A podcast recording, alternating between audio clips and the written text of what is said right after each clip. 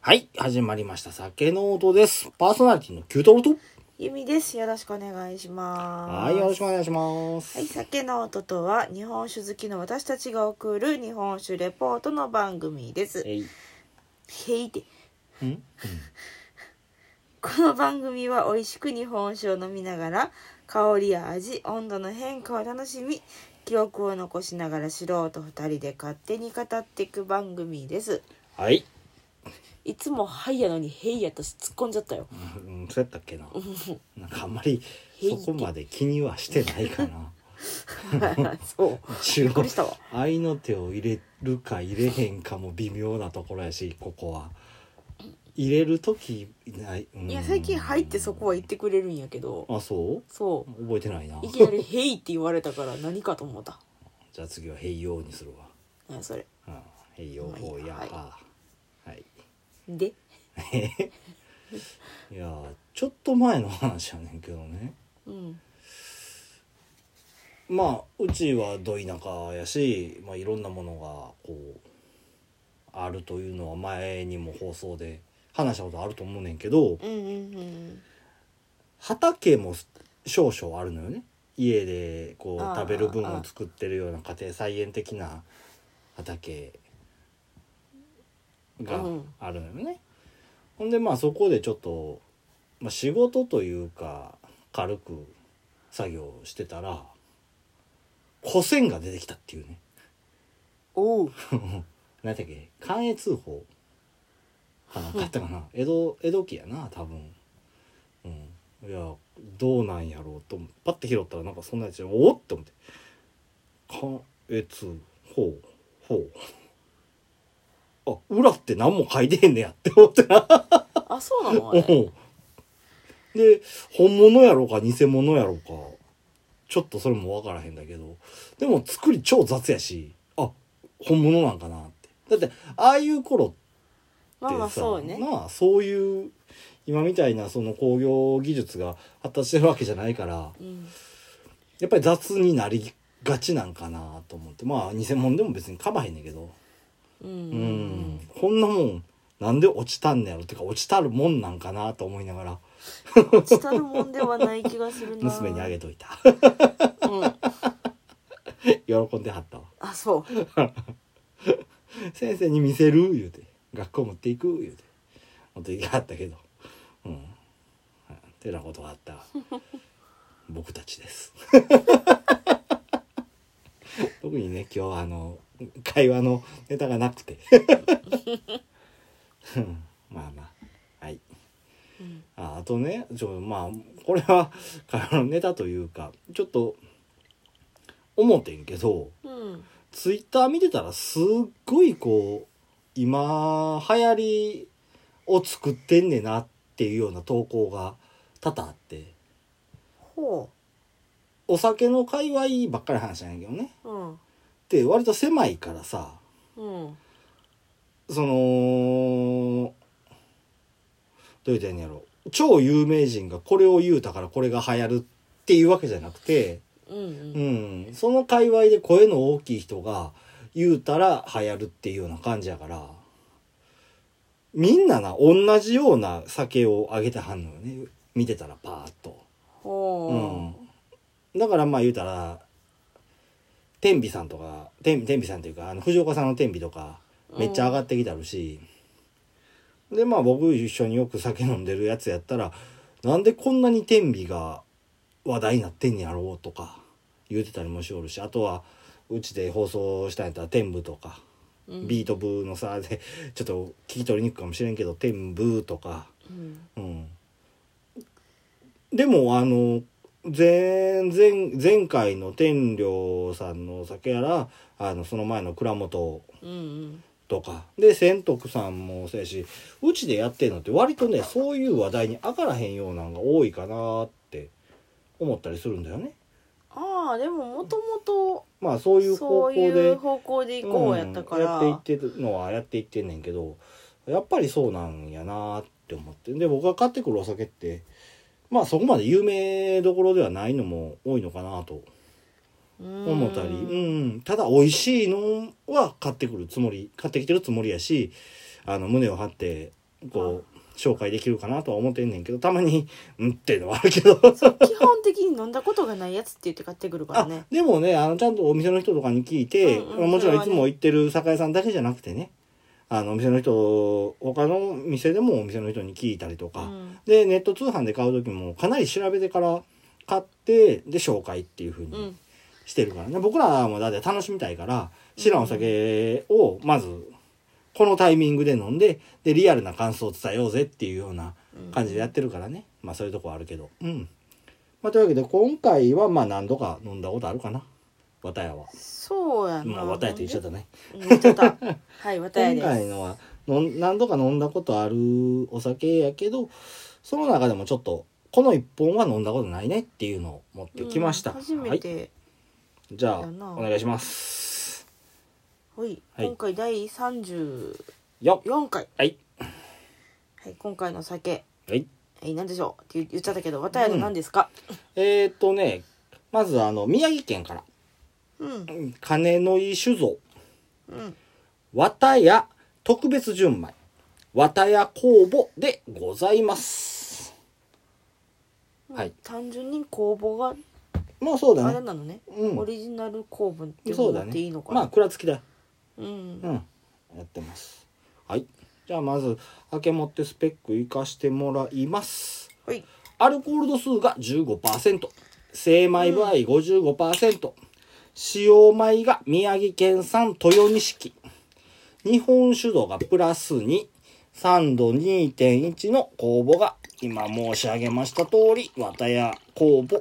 蔵付き酵母でございます。はいよいしょ。久しぶりやね一升瓶うーん。最近ずっと四合瓶だったんですせやな提灯以来かな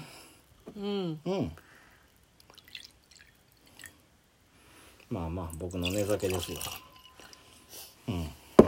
はい放送した後ね寝酒になるもんね大体のもんがねまあでもうまーって言いながら飲んでるから、うん、45尾やったら半分ぐらいやないつも放送で使うのって2合ぐらいそ45うや尾ねでかんあでのも換算してみると気に入ると3分の2ぐらいは開くから気に入るとうーんそうかなうんうん、どうだろう気に入ったからすごく減ってるっていう感じは僕はしてへんかなあ本当うん飲みやすいから減っていあくーっていう飲方みやすいのはそうがかな大きいと思うはいはいじゃあ色からいってくださいはいまあ透明だね透明やなうん特に色もついてへんでしょついてない黄色くもないしね一応これね、あのあ違うわあ R1 倍やから今年のやなうんんあのややこしいそうなんとか倍っていう風に言っちゃうとややこしいねんけど僕もこれあの勘違いしてよく勘違いしてで今回これ買った時も酒屋さんで言われてんけど R1 倍っていうのは仕込んだ年っていうよりもお米が取れた年なんだよっていう風に教えてもらってあーなるほどねだから去年の一昨年のかお米で去年仕込んでやからえ違うなやっぱ1年経ってるよな取ってると思うよだってもう3年だようんうんそやなうんわからん そやなそやなおばちゃんちょっとえ間違ってるおばちゃんが間違うはずないんやけどほな僕の聞き間違いかななんかとごっちゃになったんかもしれんなまあでも多分1年熟成やと思うねんだけどうんまあまあでも透明だようんだねじゃあ香りいきましょうういおおお米うんお米でも乳酸結ラム構ネ乳酸はうん乳酸ねすあごいー乳す酸ごいこれ久しぶりすっ乳酸ごい僕結構好きな香りこれラムネうん米っはい香ってくださいて感じやねもうほんまあにでもかすかに熟成ひね感みたいなのはすごく奥にあ結る構アルコール鼻にくるねそうか15 15やからそこまで強くはないけど鼻にはくんのかなうんどあの久々にあれあるよううんうまみ成分の香ああそっか久久々っていうほど久々ではないけど、まあ、ここまで強こいのこはまでしっかり変わったん久しぶりかもしれない、うんそうかもね私今一瞬納豆って言いかけ たなんか納豆おーいいとこついてくるね君でも納豆っぽいなと思う納豆の話は後でしますあはい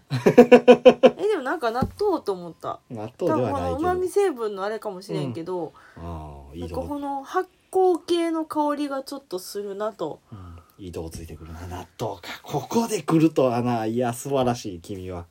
全然分かってないと思うけど納豆書いとこ納豆いや納豆の香りはしないよ納豆と思ったんだ あそっかいいじゃんはーいじゃあね次だって Q 嫌いやから納豆って言ったら嫌がるかなと思ってさああそうじゃないよまあ納豆なわけはないからな基本的にまあまあうんはーいで、で舌触りうん、あーどうだろうざらついてるかなうんうんざらついてるねとろっとはしてないとろっとはしてないないか嘘してるのかずっしりしてんのかな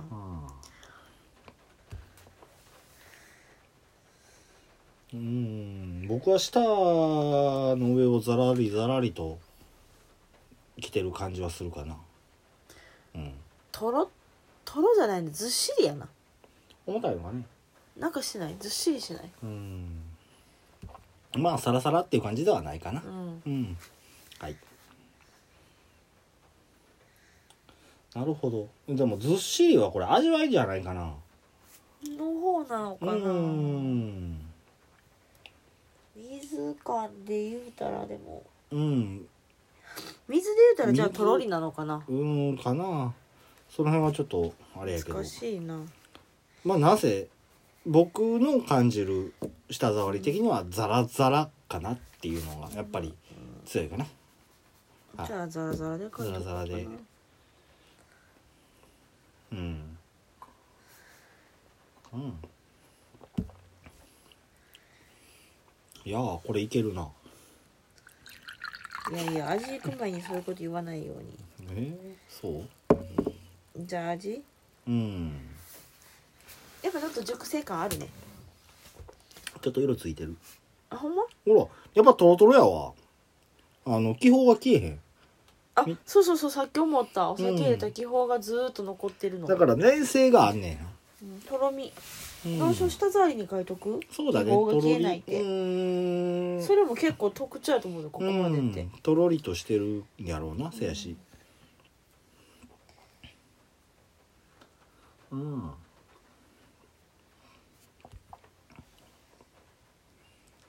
そうやね味わいいこうか、もうこれな倉本さんに近い気がする本当うん飲み口がまあ味うんせやな味が少し似てると思うわそこまであくまでそのきつい酸味はないけど、うん酸もちゃんと特徴的な酸があるしうんあのねこれ評判僕が見た前評判としてはうんこのあのー綿屋工房が作るお酒っていうのが、そこそこ酸出すらしいんだよねしかも割あと、そうなのね割と特徴的な酸を出してで今回酸度が2.1やし、まあ、そこまで思わへんだかもしれんけどうんこれ買う時におばちゃんが割と酸きついよって言うて、あうんうんあ、の今改めて飲んだら結構あるでしょ酸あるね、うん、で割と独特な味してるよね酸だけじゃなくてその奥にあるのとかうんやっぱでも熟成香あるよやっぱりせやそうかな僕にはちょっとよくわからないなまだこれぐらいやったら特に何も思わずに飲むかなであれやね甘みがやっぱりそこまでないかな感じることはできるけどあんまそうそうんうなんかどっしりとした甘みがそこなんかなどっしりした感じそうなんちゃう甘みはあんねんけどな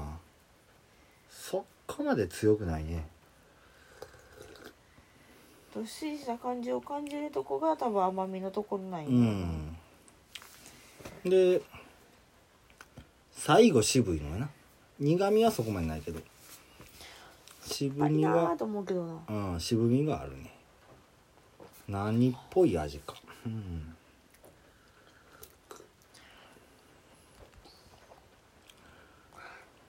あのうん飲んでいくと、うんそこはキレがいいわけじゃなくて、うんあの熟成の感じとうんあの最後の渋みがうんず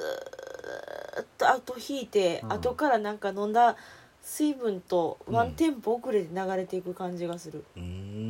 ん熟成か、うん、ふわっと上がってくる香りうんはやっぱり熟成香だわ、あそう全然口の中にあ感じるのな私ほら戻りか戻りの香りがあるの好きって言うやん、それが熟成の感じがふわっとくるうーん熟成、うん、軽く生ひねぐらいかな僕が感じるのはあのあーこれ無理っていうほどうんきつくはない、うん、うん、たただ結構しっかりこの熟成の、何あの足跡は残していってくれはる感じがするり、うん、かだからんだから多分足跡なんだよ後の後し後やねな分かるほどガーンとあ熟成じゃない僕うん僕にも喋らせてよ うんなるほどやっぱりでも33か3やな3は独特かなっていうところはあるねでうんあ独特飲みやすいね僕からしたら、うんすっきりと飲めるかなすっきりしてるあーあの酸のすっきりさって言ったらいいのかな、もっちゃりしてへんからサラサラ飲めるっていう感じかなううんんだからその甘すぎひんっていうのとまあ甘すぎはしないね君みたいに僕はその熟成が不得意ではないっていうのとうんでまあ渋みが最後にキュッと引き締めてくれるはするけどううんそんなんでもう割とサラサラサラサラといけるからもう結構飲んでるしなうんうんでもあれね飲める酒とかさお好みもあるからやけどこういう熟成系のお酒ってなかなか意見が合わへんよね感じるとこが違うからうんどうしたの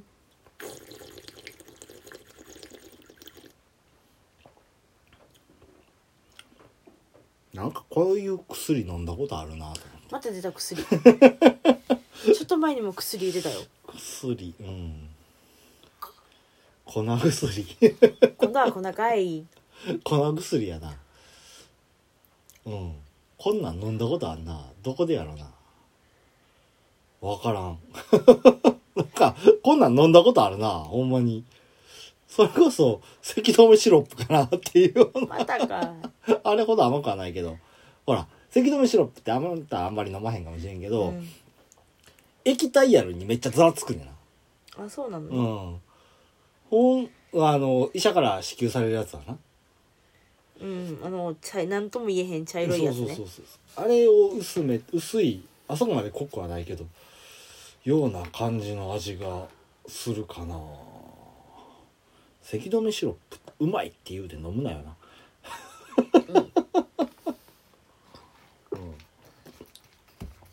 うんうまいな、でもこの酒。僕好きやわ。割とこの綿屋っていうのが味の評判としてはすっきりした系のやつでで蔵のコンセプトとしても食中酒としてあの、うん食中酒やったらうんそう最近ちょっと思った熟成、ちょっと気持ち熟成があるやつって、うんご飯と合ううんなるほどねちなみにこれはお出汁とかそういう和食系と合わせてねって言ってうーん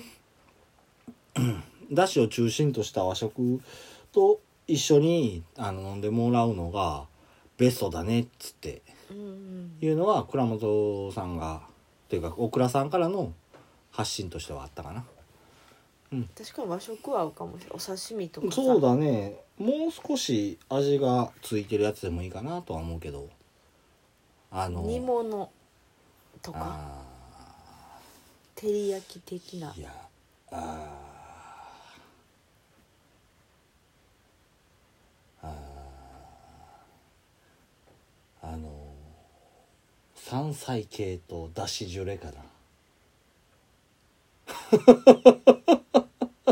おーえっと前菜的なやつかおばんざいあそっちああうん僕はよくあのお友達のお店で出してもらうようなおばんざいそれ分からへん誰も伝わらへんなうんですなはい味見これもこんなもんでよろしいかな結構書いたようんなかなかにいろいろ複雑な味やからう、うんんいいねうんでもすごいどっしりしてる感じがするそうだねうんじゃあちょっと金の井さんの話入っていきまーす金の井酒造さんうん多分金の井だってると思う金の井ではないよなと思うねんけどなはい創業がね大正4年うんちょっと新しいかないやね大正期やったらうんでまあ創業者であるここあの代々三浦さんやねんけどね、うん三浦純吉氏っていう方が創業者だってんけど、この方ね当時鬼神戸村っていうところで製材業を生りとして暮らしてはったっていう方やね製材なんやうん木材でねあの大工さんに渡す木を作ってはったよっていうような人やねうん、まあしかしねご自身が無類の酒好きっちゅうことであお酒好きだったの製材業の傍ら酒造業を始められました、すげえなうん、で酒造業を始めた場所っていうのがうん金田村やったかな金田一の金田やね、うんうんというところでこの土地っていうのがすっごいいい水が湧き出てると。うんでさらに近隣でもいい米が取れた。うんで酒好きがお金持っていい水と米があるっていうならばまあ日本酒作ろうっていうのは想像には固くないまあそうねわけないやろあれろ。そなんんなかもう最近そういう覚え方をしてるからさなわけないやろ放送でえ今僕らお金持ってさうんあ水いいお米あるやんって作るかまあまあまあまあまあまあよ、どこぞの酒造権買い取って作るかっていう話だから、うん、まあ、そうなんという行動力かなっていうのは、あの、うん、実際、最近そういう話が多かったから、そっちに流されかけたけど、うん僕は思い直した。いや、ないだろって。うん。うん。で、まあ、当時の銘柄は金の井っていう銘柄でお酒作ってはったっていうことね。で、まあ、その後、社名を銘柄から取って、金の井酒造に変更されはった、しはったっていう。うん。で、さらに後に、現社長、今の社長さんね、うん三浦、えー、三木則氏。おが平成8年に、まあ、無類の酒好きだった初代の気持ちを汲んでね亡くなってしまった綿屋という名前で酒を作ろうじゃないかということでお意外と綿屋は歴史浅いのねうーん酒の名前はね、うんあごめん言い忘れてたえーっと一番最初はうん会社名が綿屋酒造うんうんやってうん綿屋酒造で始まって金の井っていうお酒を作ってて、もで、それが金の井酒造になって、綿屋がなくなって、平成8年に、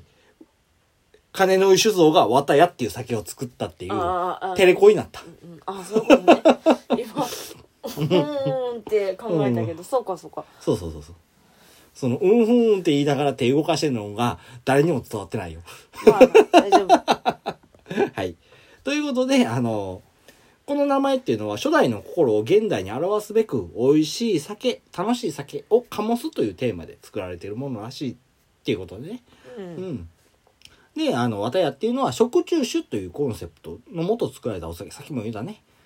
うん。うん。ただ、この平成8年っていうのね、その綿屋っていう名前をつけてお酒を出そうっていうふうに言うた当時、だからもう二十何年前やな。うんまだ30年は経ってへんな。二十数年前っていうのは、食中酒っていう概念自体がまだ世の中に定着してへんだ、これ。こうん、やって、まあ、あの、海外とかやったら飲みながら食べるとか、まあ、日本でももちろんあったけど、そこをわざわざ目指して作るっていうことは、誰もがしてへんだこと。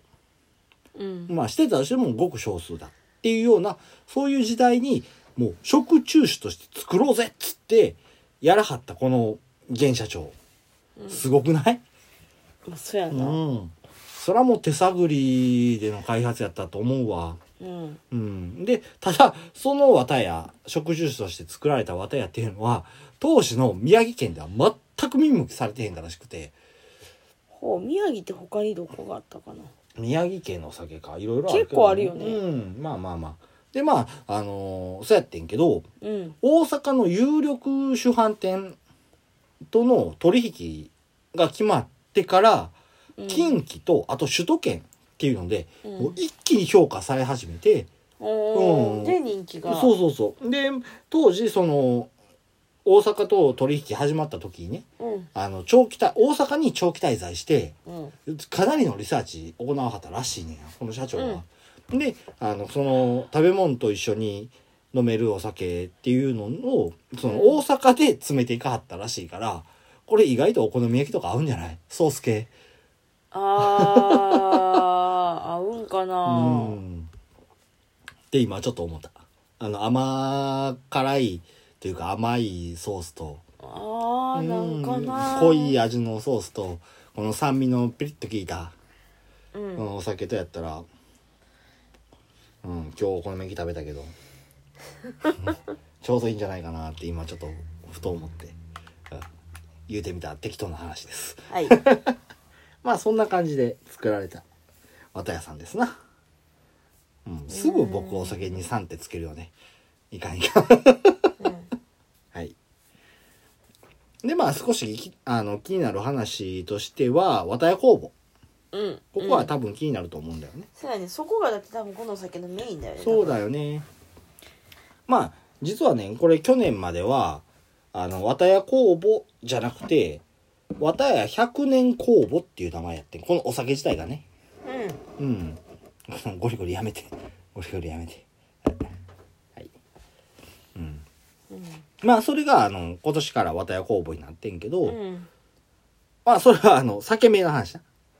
公文の話じゃなくて。ね、公文の話にちょっと戻ると、2015年に創業100年迎えられはってんな、ここのうんうん酒蔵さん。で、その、創業当時からずっと同じ蔵でお酒を作り続けてはって、うんで、あのーそうやって作り続けてたら、まあ、蔵には良質な酵母が住み着いてるんじゃないかっていうことになるわな。うん。で、そっから、あの、酵母の分離をしようっつうので、始まったっていう話だね。まあ、それがロマンの塊だっていうふうにおっしゃられる方も、やはるんやろうね。やはるねんけど、まあ確かにその通りじゃないかなっていうのは、僕も思う。うん。100年続いた、その、100年作り続けたいな、蔵で育ってきたというか、ずっとおった工房っていうのは、そらもうね、素晴らしいやろう。そうやろうーんロマンの塊だぜほんまに、まあ、そっから分離してから初めて作られたお酒ではうん今のものよりももう少し酸のきついお酒やったあそうなのねらしいのよ、僕は飲んでないから知らんけど、なね、んかあれなのかなそこがこの、なんやろこのコープで使うと結構酸が出るよっていうそうそうそうそうそうそういうとこみたいうんうんでまああのーそれでもね、あのー金の井さんの全体のコンセプトである食中酒っていうこともしっかり体現されてるっていう評価としてでね、うんうんでまああのさっきも言ったけどだしを中心とした和食に合うお酒っていうふうに言われてるんだよね。そっかだしそうやなうん、ですよ。はい。あとねもう一つ気になる情報としては、このスペック的なところでねお米うん豊錦そうでなんかちょっと気にはうなっん、た、あんまり聞いたことないよねっていうので、多分すごいこだわってはんねやろなと思う あの裏ラベルにさうん、まあそういう情報でもいろいろ載ってるんやけど、うん、その米の名前のとこだけ、うん、 ボールドかかってるのよボールドかかってるっていうな、まあまあ太太文字ね文字になってるのなっよてるね。しかもなんかまあオクラさんのある地域のそうそうそうそ生産米う、そうだね、しか使ってませんやから、そうだね。でまあこの豊錦っていうのはもともとね販売として作られたおお米やねんね。うんうんうん、1969年に品種として登録されたっていうお米でうんやねんけどあんまり食に向いてへんかったらしいあれ美味しくなかったらしあそうなのい いまいち作ってみたよしいいぜいいぜ登録しようぜ うんいまいちこれうまないよな みたいなダメじゃんうんせやしまあ今はもっぱら酒米として作られてるお米になってるんやけどねうんうんうん、まあ過去には日本晴れっていうお米あんねんけど、聞いたことあるうな、ん、すっごいな日本そこら中で作られてたお米やねんけど、うんもう日本晴れでこれも今酒米として使われてんねんけどねうんその日本晴れが1位、えー、作付け量1位やって、うんうん、の時があってでそれに次ぐ第2位がこの豊錦っていうお米やってんねだからむちゃくちゃ作られてたお米やったんよ正直言うて、うんただその後現れた秋田小町とか一目惚れっていうのがどんどん台頭していって姿消していったっていう悲しい過去を持ってはる、も持ってはるお米なんですよねうーんうん、でまああのーこの豊錦っていうお米ねうんある病気まあいもち病っていう病気があんねんけどあー聞いたことはあるなううんすごいこうお米っていうか稲によくつく病気でうんうんもうんうついたらかなり収量が減るようなちょっとうん嫌な病気なんよね。それに対する抵抗力がすっごい強いのよ。あ強いんやうん。ただ、あの、寒いとこではなかなか作りにくいっていう、そういう弱点もあんねんけど、うんうん。まあ、それでも一応東北の、まだ南の方では作れるかなっていうぐらいのね。そうやねだってうん宮城やしねそうそうそう。で、あの、そういういもち病に対する抵抗が強いからっていうので、うん今、現在でね、あの、その、豊錦に、病気に対する抵抗をも強く持ってる豊錦に、美味しいっていう味の強い品種を掛け合わせて、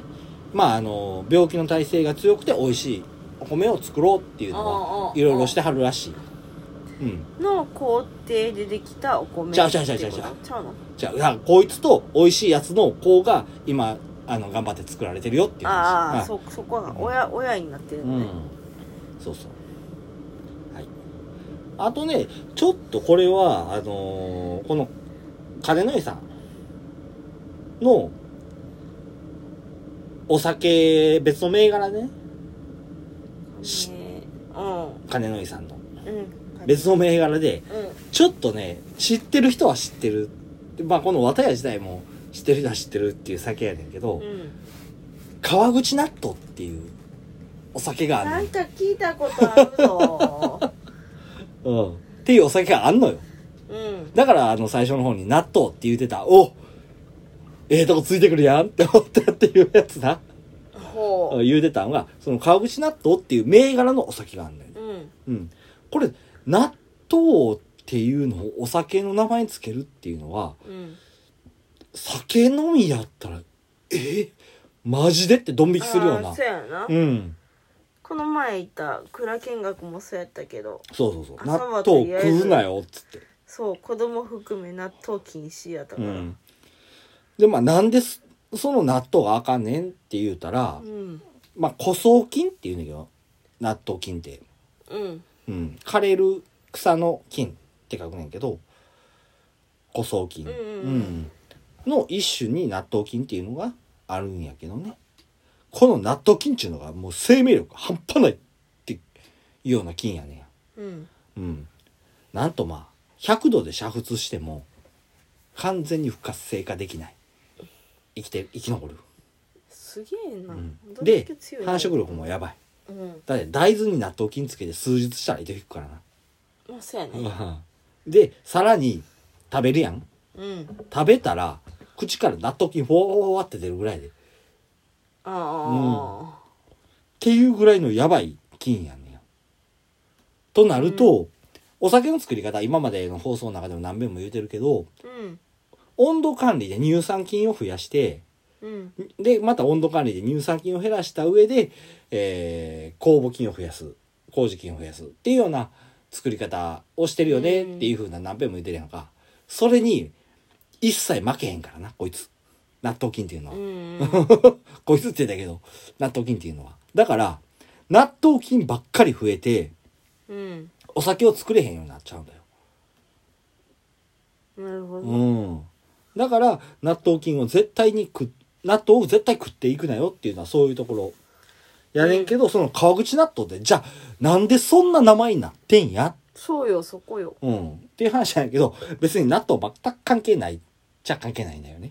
正直言うて、あそうん、川口納豆っていう会社があんだよ、ううんうん、そっていうのはその金の井さんのすぐ近くに川口納豆という会社があって、うんその会社は納豆だけじゃなくて有機野菜とかお米なんかも作ってはるんだよね。うんうん、でその川口納豆さんが作ったお米美山錦やねんけどほうほこれを使って醸されてるっていうお酒が川口納豆っていう銘柄になってるってい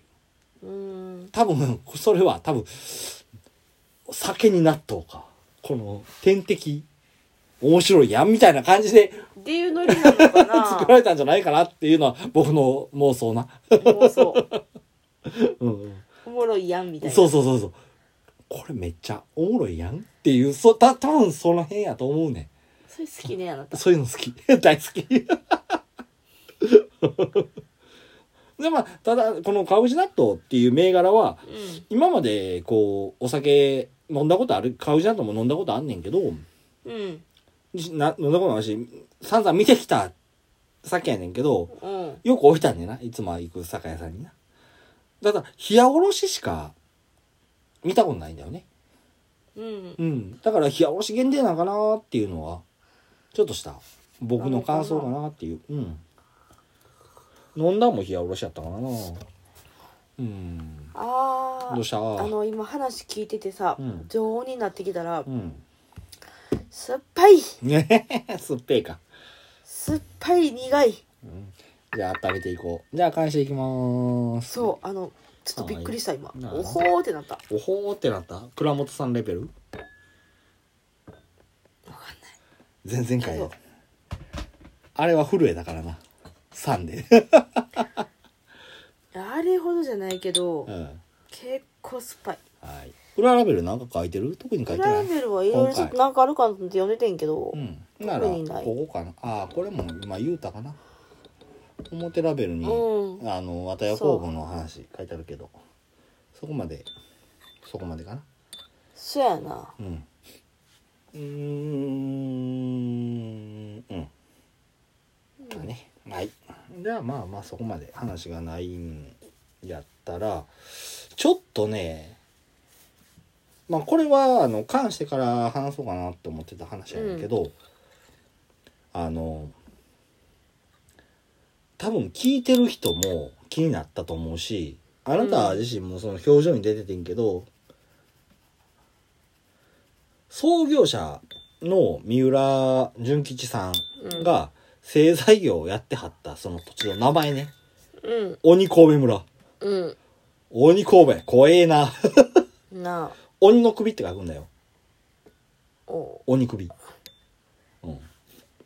三十六度あ、もう行った。ごめんね行っちゃった早くねいっちゃった鬼神戸。気になったやろちょっと気にな気になったやろおーってなったはいちょっと待ってや缶書かなきゃこんだけあったかなってきたのに鼻が出る。うーん。香りはどうあのうまみ成分と酸が上がったなすっげえうまみ感ただ酸が苦手な人には酸がチュンとくるかなっていう感じかなはいちょっと待ってうまみ感とうまみと酸がすげえ香りとしては上がってるうんしょはいどうぞどう酸の方が勝つあー鼻にツンってくるね酸がは最初のヒヤリやった時よりは結構しっかりうんそうそうそうそうどう飲んでみてあのうん大し事っかり辛口になったねあそうか僕まだ飲んでないし分から辛んいなって思うあそうかうんで、まあうんえっと甘み的なとこがうんあんまりあ感じひんあくはなったもともと低い甘みやからねそ辛れでも口さっ感きが結構冷えで飲んでると甘いなと思ったんやけ辛ど口感が出たんやったらうんすごいあのねそうか甘いぞあの甘ったるいじゃないなと思ったのよねいや甘いよこれはあれーなんか最近は出したのか なで酸は感じひんしあそうそこ酸ま味でがなくなったうん、香りほどの酸味はないし、熟成感じが熟成のそ感じがうかな熟成も感じない甘さがすげえ前面に出てるかなっていう。あれ全然違うよ、ああ、でも酸もあるな。ピリッと。で、まあ、辛口感が出てるよねっていうのは分からんでもない。うんうん。あとそうね、苦味は健在だね。苦味じゃ渋みや。間違えた。うん。うんちょっと待ってや酸味が落ちてうんで私は甘さなくなったなと思ったんだけどなああ、飲んだ最初のインパクトとしての甘さっていうのは、うんあの、冷やより、冷やってじゃないな、冷、冷酒、冷や、さ、あの、冷たい時よりもあるかなっていうのは思う。うん。冷たい時はそこまで、その、甘みっていうのは感じへんだけど、ドンとくるような甘みは、甘みが出てきたってこと温まった方があるかな。うん。うん。美味しい。はい。じゃあ、鬼神戸伝説行きましょう。怖いや怖いやつ。わあ、怖いやつかな。つ何それこの ね、あの、金の井さんがあるところが、うん宮城県の栗原市っていうとこうろんやねんけど、うんまあ、あの、どうした、栗原市やろそうやなうん、その北部でほぼ岩手にあるとあったところあるところやなうんあ北部じゃねえな間違えた西部やなうんまあいいや違う鬼神戸は違う間違えたどっ ちだあの山形の方や西の方うんうんにあるところやねんけどねうんまあ、鬼の首というふうに書く村やってんけど、うんあのー栗原市の西隣やね。で、山形の県境の場所にうんなるとこ。うんで、まあ、その、なんで鬼神戸っていうふうに言うたかっていう、その、伝説の話や。うん伝説やね。たまに来るね、伝説の話。伝説なな たまーに来るで。うん。あのー、って言ってもね、あの、舞台となる場所は、栗原市の北にある一ノ関。あれまだ違うにあの明治8年まであったうん鬼市街村もっと嫌な名前もっと嫌な名前今はちょっと名前変わってしまってないんやけど、そういうのをバス停とかの名前でも鬼市街っていう風にしかも市街っていうのは鬼の死ぬに骸骨の骸ややっなぱそっちよなやっぱそっちよ なきっと違うはずって一生懸命思ってたけどやっぱそっちだようんな鬼市街村っていうところが昔あってそ,、うんそこが舞台の話になってくんねんけどじゃあなんでちょっと違う場所やねんっていうのは今からちょっと話していくんやけどねうん延暦16年797年西暦で言うたらうんに当時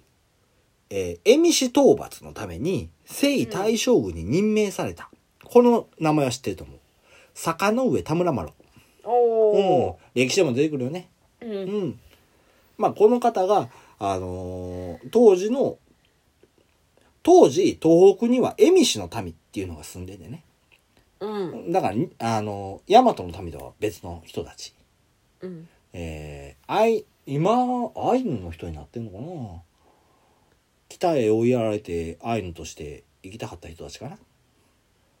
ちょっと違うかもしれんけどちょっとそのどう辺なるの位置関係的にいやあのありーえんこと東もないか北うんありへんこともないと思ううんまあ、うん、それを討伐して国土を広げようっていうのが朝廷の考えだったよね、うん、でまあその任命された4年後の延暦20年うんうんこの頃に田村麻呂がね陸奥の国だから東北の方だね、うん攻め入った時にまあ果敢に抵抗して戦ったあの蝦夷の豪族の一人ほ名前をあの大竹丸っていう人がやったんだよね。うううんん、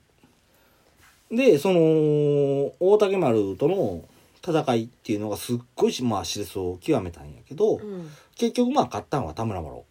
まあ、それは歴史の見たら分かる話なんやけどね。あのそんでその後大竹丸は、まあ、斬首での処刑っていうことでされてしまってあの殺されちゃったんやけど、うんその体が埋められた場所であー供養された場所っていうのが鬼市街村っってていいううことふうに名前になったんよ。これまあ前少し前は名前違う村やってんけどね。あそうなのうん、だからそれがあの埋められたから鬼市街やっていうふうに鬼鬼の死骸が埋められた場所だよっていうので鬼死骸でまあなんで鬼っていうふうにつくねんって言うたらうん当時のこれはあー鬼っていうふうに言うてんのは大和の人間たちうんが勝った人間勝った方の歴史がどんどん続いていくわけやからうん負けた方悪いやつっていうふうに言っちゃうんだよね。あまあまあまうあんうんうんまあまあなんかねそんな風習あるようねん、どうしてもねそれは仕方がない、うん、だからそいつらを鬼やと見立てて鬼を退治したよっていう風に言うた方が、まあ気持ちとしても楽だよねっていうことなんやろうと思う、ううんん、だからまあそのえー大竹丸を鬼やと見立ててそれを埋めたから鬼しがいっていう話だね、もうなんかちょいちょい名前が怖いわ地名がやだやだまあまあまだ待って鬼神戸の話まだ出てへんでうんだからなんかやだあなあそうではその斬首された時にね首が西の方に飛んでいったっていう伝説があるんだよ、やだやだうん、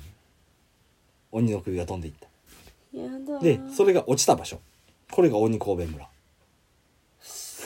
やだよで実際いまだに鬼神戸っていう地名があんねあそうなのんうんなんであんねんっていう話やろ、うんそんな名前さっさと消えろやとうん思うやんかあんたとしてはうんそのね鬼の首が落ちた場所うんそっから温泉が出たよ何この鬼の首効果うん、でいあのいまだにあのねでもこれ割と有名な場所なんだよね鬼神戸温泉っていう温泉があって宮城県にう、うんんスキー場とかも超あって割と有名な場所なんだよねそうなんうん知らんわ、っていうか怖い名前が怖い、うんですよまなあんかでまあもすごいななんかいろいろ聞いててさ、うんなんか「へえ」なんやけど「うんうんいや怖い」って終わる んですよ「うん怖い」ってうんまあねはいまあそういう伝説もあったりなかったりないのかいあるよ まあ他にもいろいろ伝説あってんけどまあ今回はうん関係ないからちょっとこの辺で終わりにしようかなと思います以上ですあざした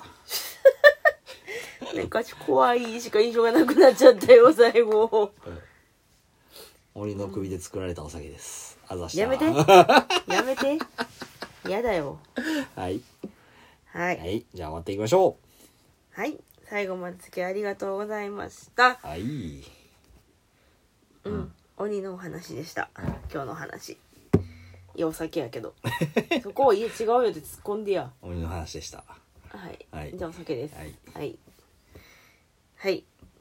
ぜひ感想の方とかね、送っていただけたら嬉しいなと思います。うんえっ、と、ツイッターの方やってます。うんえっ、と、まあね、見ていただいている方の方が多いかなとは思うんですが、最近は。はいはい。ご意見、ご感想など、ぜひ、うんツイートでも、そうだね最近久々にもうたね面白いよーっつって言ってくださったそうなんかねう、ん、ちょっとずつまたそうだね増えてるけどもう前回のがものすごいこう視聴視聴率じゃないな聴取率が悪くてなんだろうねって思ったけど、ううんんまあまあままあまあそんな時もあ あらねあるよあ人気なかった天領さんごめんなさいいやそういうことじゃないんじゃ ないあそうなの、うあん僕の喋りが悪かったいやまあでもねじわじわ呼んでくれっていうか聞いてくれてる人もいるからそうだね増えてきてるからねその辺はうん放送したイコール「はい上がった」ではないから、うんてういうだねかそもそもうだねもともとうちそんな感じじゃな いまあ自分の好きな酒を飲んで適当に言う別喋るっていうそうのそうやそかうら聞いてもらう人を増やすためにやってるわけじゃなくて、うんほら増えてくれたら嬉しいけどねはい、はいですということなのでぜひご意見ご感想いただけたらはい嬉しいと思いますはいあのダイレクトメッセージでもうんリツイートでもかでも全然うんいいんですがうんエゴさしてないからわかんないリツ イあのツイートとかはほエゴサーチしてないからはう、い、うん、まあ直接送ってもらうのが一番嬉しいかな、はいですかなはいということでメールアドレスもあるのでそちらも活用していただけたらと思います、はいあメールアドレスはさけのうと2020アットマーク Gmail.com うん sakenote2020 アットマーク Gmail.com ですはいよはい皆さんメール送ってくださいはいということで今回おしまいさようならバイバイ